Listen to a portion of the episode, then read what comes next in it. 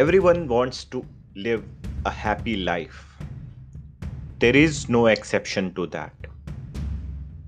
And happiness is the sum total of small things like our thoughts, which in turn are transformed into actions we take.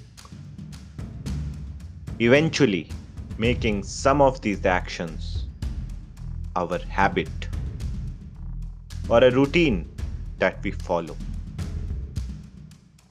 So, it is really important to have a base set of optimistic thoughts, which will eventually define our attitude towards life.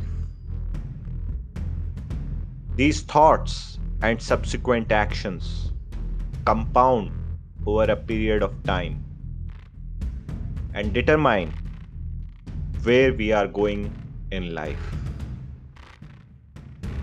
But sometimes, even after having a well charted plan, our brain tricks into stuff that provides short term pleasure instead of long term happiness. That is when we need to exercise constraints and always focus on things that are sustainable and long term in nature.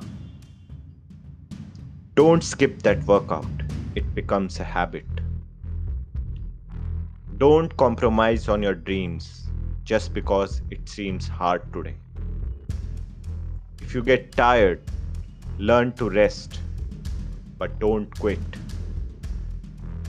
It all pays off in the long run.